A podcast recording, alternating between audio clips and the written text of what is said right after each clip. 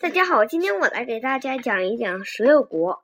西晋末年到北魏统一中原之前，也就是三百零四年至三百四百三十九年，是在中国北部和四川先后建立了习惯上称之为十六国，其实不止十六国，呃，各族的割据政权。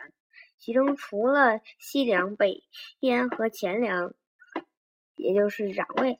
为汉族政权以外，建立这些政权的统治者为匈奴、羯、鲜卑、氐和羌五族，史称五胡。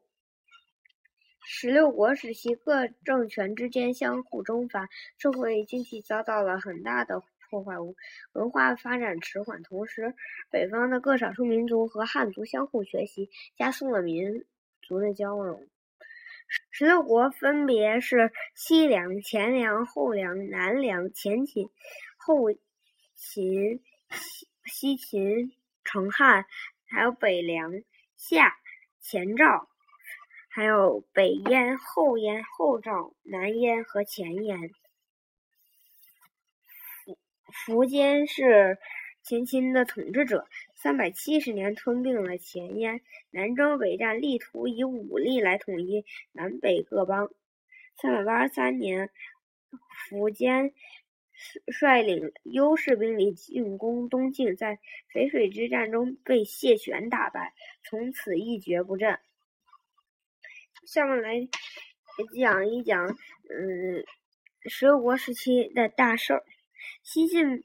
灭亡之后，中原的汉族人不愿意受胡族的统治，分几次大批南迁，人口达到了九十万，占到了北方总人口的八分之一。他们带去的北方的经济以的技术，促进了南方开发。